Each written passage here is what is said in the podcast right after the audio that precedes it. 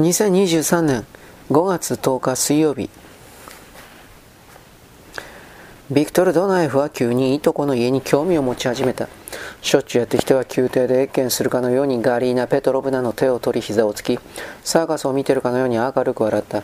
彼をもてなすためにガリーナ・ペトロブナはサッカリンではなく最後の貴重な砂糖を夜の紅茶に添えた。彼はまばゆい笑顔とともに最新の政治のゴシップ流行の言葉、外国での発明のニュース、最新の詩からの引用句、そして条件反射学や相対性理論や労働者文学の社会的使命について彼の意見を持ち込んだ。文化人たるものは何よりもまず時代認識が確かでなければねと彼は言った。彼はアレクサンドル・デミトリビッチに笑いかけ、手作りのタバコに慌てて火を差し出した。そしてガリーナ・ペトロブナに微笑みかけ、彼女に立つ急いで立ち上がった。彼はリディアに微笑みかけ、素朴な信仰についての彼女の主張に熱心に耳を傾けた。だが彼はいつもキラの隣に座った。10月10日の夜、ビクトルは遅くにやってきたドアベルの音がしてリディアがいそいそと小さな玄関にかけていった時には9時になっていた。すいません、本当に申し訳ありません。ビクトリが歩みを浮かべて謝ると1秒もしないうちに、椅子の上に冷えた街灯を投げつけ、リディアの手に口づけをし、ちらっと鏡を見て乱れて髪を整えた大学で捕まっちゃって学生委員会だったんです。こちらに伺うにはちょっと遅すぎるんですが、キラをドライブに連れて行く約束でしたから。全く構わないのよ、ビクトル。食堂からガリーナ、ペトロブナの声がしていらっしゃいお茶を飲んでいって。テーブルを囲むと息をつくたびにアーマーニューに浮かぶ小さな炎が震えた。5人の大きな影は天井まで伸びている。弱い輝きは5人の小花の下に光の三角を作っている。お茶は古いボトルから切り出した分厚いグラスの中で緑色に光っている。ビクトルあのね、ガリーナ、ペトロブナが共謀者の密談のように囁いた。ちょっと聞いたんだけど確かな筋から新経済政策はこれから始まる改革の始まりに過ぎないって終わりの始まり。次は古い持ち主に家や建物を返還するって考えてもみて。私たちのカメノフ・ストロフスキーの家とかね。政教の販売員が教えてくれたんだけど共産党にいとこがいるって言うから知ってるはずだわ。十分ありえます。ビクトルが威厳を持って言うとガリーナは嬉しそうに笑みを浮かべた。アレクサンドル・デミトリビッチは2杯目の紅茶を自分に注いでいた。彼は砂糖を見てためらい、ガリナ・ペトロブナを見ると砂糖なしで紅茶を飲んだ。彼はむっつりと言った。時代が良くなったわけじゃない。秘密警察をチェカーの代わりにゲーペウーと呼ぶようになったのは同じことだ。今日店で聞いたことを教えてやろうか。奴らはまた反ソビエトの動きを掴んだらしい。何十人も逮捕されたそうだ。大戦で盲目になったあのコバレンスキー提督を逮捕して裁判なしに銃殺したそうだ。ただの噂ですよ、ビクトルが言った。人は大げさに言うもんですし。まあとにかく食料を確保するのは楽になってきてるわ。ガリーナ・ペトロブナが言った。今日手に入った豆は今までで一番よ。それにリディアが言った。泡を2ポンド手に入れたわ。それにアレクサンドル・デミトリビッチが言った。ラードを1ポンドもだ。キラとビクトルが立ち上がって出て行こうとするとガリーナが扉まで見送った。ビクトル、うちの娘をよろしくね、あまり遅くならないように。近頃道はとても危ないから気をつけて、それととにかく知らない人と話をしたらダメよ。近頃変なのがいっぱいうろついているから。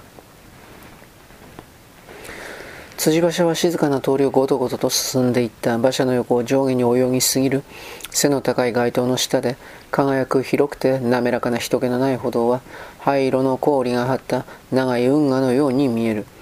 時折がらんとした歩道に丸い影が見えた。太った足にブーツの紐をきつく締めて体を張るミニスカートの女性だ。風車の黒い影のようなものが歩道で揺らめいたかと思うとその上に腕を振ってよろよろ歩きひまわりの種を吐き出している水夫がいた。銃剣をぎっしり積んだ大きなトラックが辻馬車の横をけたたましい音を立てて通り過ぎ、銃剣の合間に暗く恐ろしい目をした白い顔がパッと照らし出されたのがキラにも見えた。ビクトルは言っていた。現代の文化人は客観的客観的な見方を持ち続けなきゃ、個人的な信念にかかわらずそうすれば今生きている時代は素晴らしい歴史のドラマとして、人類にとってとてつもない重要性を持つ瞬間として捉えられるようになるんだ。馬鹿げてるわ、キラが言った。大衆がいて自分たちの存在を誇示したがるのって昔からの醜悪な事実でしょう。今はそれが特別醜悪に誇示されてる、それだけ。それはせっかちで非科学的な見方だよ、キラ。ビクトルはそう言うと彫刻の神秘神秘的価値やモダンバレーピカピカ光る白い表紙の商品集を発表した新人の詩人について語った。自分はいつも机に最新の社会学の論文とともに最新の詩集を置いており、それはバランスを取るためと彼は説明した。そして抑揚のない鼻歌のような今時のやり方でお気に入りの詩を暗通すると、ゆっくりとキラの手を取った。キラは手を引っ込めて街の光を見た。辻場所は鳩場に入っていた。川沿いを走っていたらしい。片方で黒い空が地面よりも冷低い冷たく湿った虚空に落ち、どこか遠くの闇に灯された光が流れ込んで、銀色の長い帯を揺らめかせていた。もう片方には壺や彫像や欄干の黒い輪郭と混じって邸宅が立ち並んでいた。邸宅には明かりがなかった。馬のひずめが石畳をカツカツと叩き、空っぽの建物の間を通り抜けてこだました。ビクトルは夏の庭園で辻場所を止めた。2人は誰も履いていない一面の枯れ葉の上を歩いた。明かりはついておらず、名高い公園のわびしい静寂を乱す者はいない。空が古い二レの木に突然覆われて街が視界から消えた。この葉がざわめく湿っぽい闇で、焦げと腐りかけた枯葉と秋の強い砲画の中、白い彫像たちが広くまっすぐな散歩道の輪郭を描いている。ビクトルはハンカチを取り出して、梅雨に濡れた古いベンチを拭いた。2人は花が取れたギリシャの女神の彫像の足元に腰を下ろした。この葉がはらりと散り、彫像の頭をかすって手のない腕のカーブに落ちて止まった。ビクトルゆっくりとキラの肩に腕を回した。彼女は体を離した。ビクトルは近くに顔を寄せため息混じりにささやいた二人きりになりたかった。自分は恋もした。そうたくさんの恋をして女たちは自分にはとても優しくしてくれたがいつも不幸で孤独だった。理想を追い求めていた。彼女のことは理解できる。彼女の感じやすい魂は固定観念に縛られて人生そして愛にまだ目覚めていないのだということ。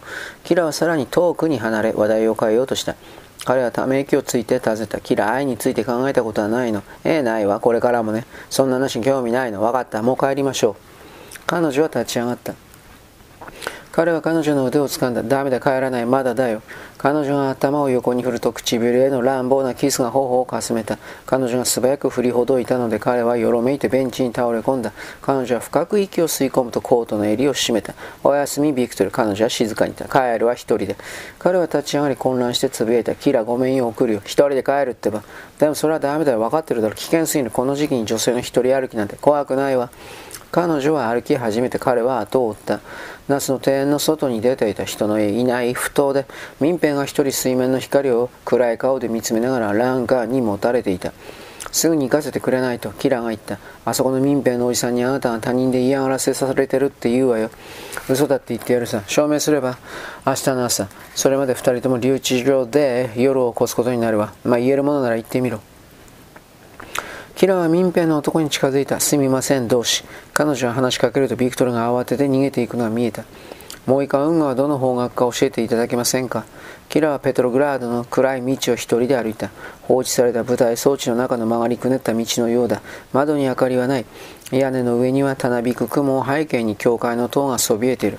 教会の塔は動かない空をゆっくりと泳いでいくかのように、今にも路上に崩れて落ちてしまうかのように威圧的に見えた。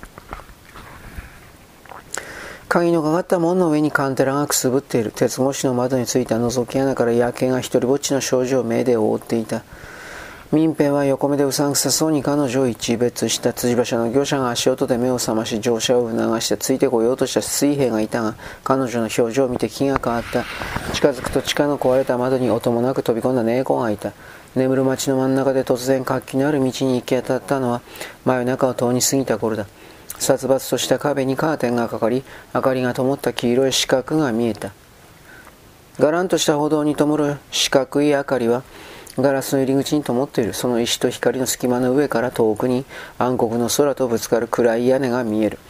キラは立ち止まった。蓄音機が鳴っている。高校と明かりの灯った窓から静寂になだれ込む音がある。壊れたグラスの歌だ。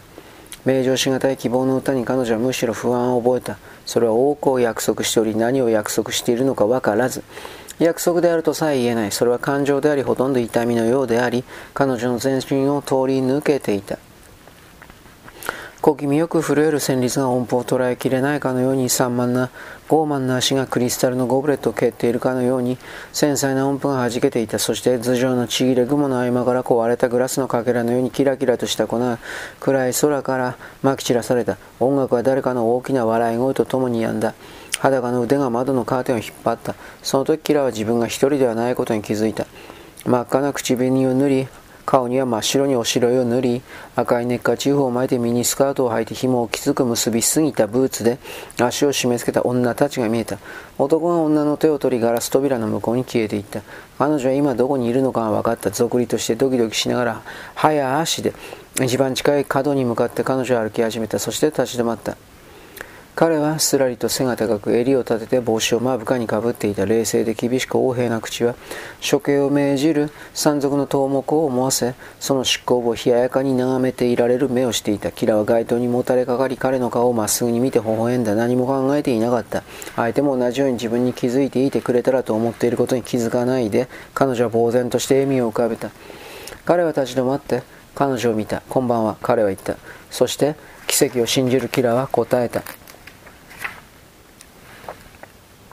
彼は傍らに近づいて目を細めて彼女を見ると口角を上げずに微笑んだむしろ口角を下げてあざけるように口を平の字にした。寂しいの。彼は尋ねた。とてもとても長い間。彼女は単純に答えた。じゃあおいで。ええ。彼は腕を取り彼女は従った。彼は言った。急ごう。もっと人のいない場所に行きたい。そうね。何も聞かないでくれ。聞きたいことなんかないわ。彼女は相手の顔の恐ろしく整った輪郭を見ると恐る恐る長い指に触れてみた。なんでそんな目で見るの？彼は聞いた。だが彼女は答えなかった。今夜の僕はあんまり陽気なお相手じゃないかもしれないぜ。彼は言った。何か私にできることあるかしら？そのためにいるんだろう。彼は突然、突然立ち止まった。いくら？彼は尋ねた。あまり金は、彼は、ん？あまり金は持ってないんだ。キラはな彼がなぜ自分に近づいてきたのかを理解した。そして静かに彼の目を見つめた。口を開いた時、声はおののきを失っていた落ち着き払っていた。そんなに高くないわ。彼女は答えた。どこに行く？向こうの角に小さな庭があったと思う。まずそこに行きましょう。少しの間。民兵はいないか？いないわ。二人は廃墟の階段に腰を下ろした。街の明かりを金が遮り、二人の顔の顔と後ろの壁で天や格子の島の光が散ってふ散って震えた。頭上には空っぽの窓と裸の御影石がある。邸宅の入り口の扉の上は所有者の紋章が引きちぎられたままだ。庭の柵は破られ、堅苦しい挨拶のもとに向けた槍のように鉄の忍び返しが地面に向かって曲がっている。帽子を取ってキラが言った。何のためにあなたが見たいの？誰が、誰が探すように言われているのか？いいえ、誰に？彼は答えないで帽子を取った。彼女の表情は彼の顔の美しさを映していた。そこには賞賛というより圧倒的な畏怖の念が浮かんでいた。彼女はあなたいつもコートの肩が破れたまま歩き回るの？とだけ言った。これしかないんだ。君はいつも目の玉が飛び出るくらい人の顔を見つめるのかい？時々。やめときな。見ない方がいいことの方が多い。ずぶとい神経と根性がない限りはね。私は大丈夫。足も大丈夫なの？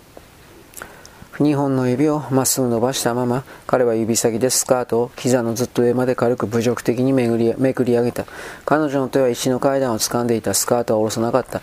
彼女は動かずに息を止め階段で凍りつき動かないようにじっと我慢していた。彼は彼女を見上げて彼の目は上下に動いた唇の両端は下に動いただけだった。彼女は従順に彼を見ないで支えた足も大丈夫。そうか、丈夫な足があるなら逃げることだ。あなたから、いや、すべての人間から。まあ忘れてくれ、スカートを下ろしなさい。寒くない？寒くないわ。彼女はスカートを下ろした。僕の言うことを気にするな。彼は彼女に言った。君のところに酒はある。えー、っと、そうね。言っとくけど、今夜とことん飲むつもりだから。どうして今夜なの？いつものことは違うわ。どうしてわかる？わかるから。他に僕の何を知ってるんだね。今とても疲れてること。そうだな。一晩中歩いたから。どうして？何も聞くなって言っただろう。彼は壁にぴったりと背中を押し付けて座っている少女を見た見えたのは静かで落ち着いた灰色の目とその上の一筋の髪だけだった。白い手首や黒いポケットの中で黒いリブストッキングの足はしっかりと閉じていた暗闇の中で彼は長く細い唇と身を固くして少し震える痩せた体を想像した。彼は黒いストッキングを触った。彼女は動かなかった。彼は顔を近づけて囁いた。僕は何か特別なものみたいに見つめるのをよせよ。酒が飲みたいんだ。君みたいな女が欲しい。落ちるところまで落ちたい。君に引きずり下ろせるところまで。彼女は言った。本当は引きずり下ろされることなんかできないんじゃないかと思ってるでしょ。彼はストッキングから手を離した。そして少し顔を近づけ、不意に尋ねた。この仕事は長いの？うん、そうも長くもないわ。だと思った。ごめんなさい、できるだけ頑張ったけど、何をそれらしく振る舞おっと。バカだ。なんでわざわざそのままがいい？その何もかもお見通しの変な目の方が、なんでまたこんな商売始めたの？男。そんな価値のある男だったのか。ええー、すごい食欲だな。何に対する？人生だよ。食欲がなくなったらもう食卓に着く意味はないでしょ。彼は笑った。笑い声は頭上のがらんとした窓に、窓のように冷たく空虚に転げていった。終了。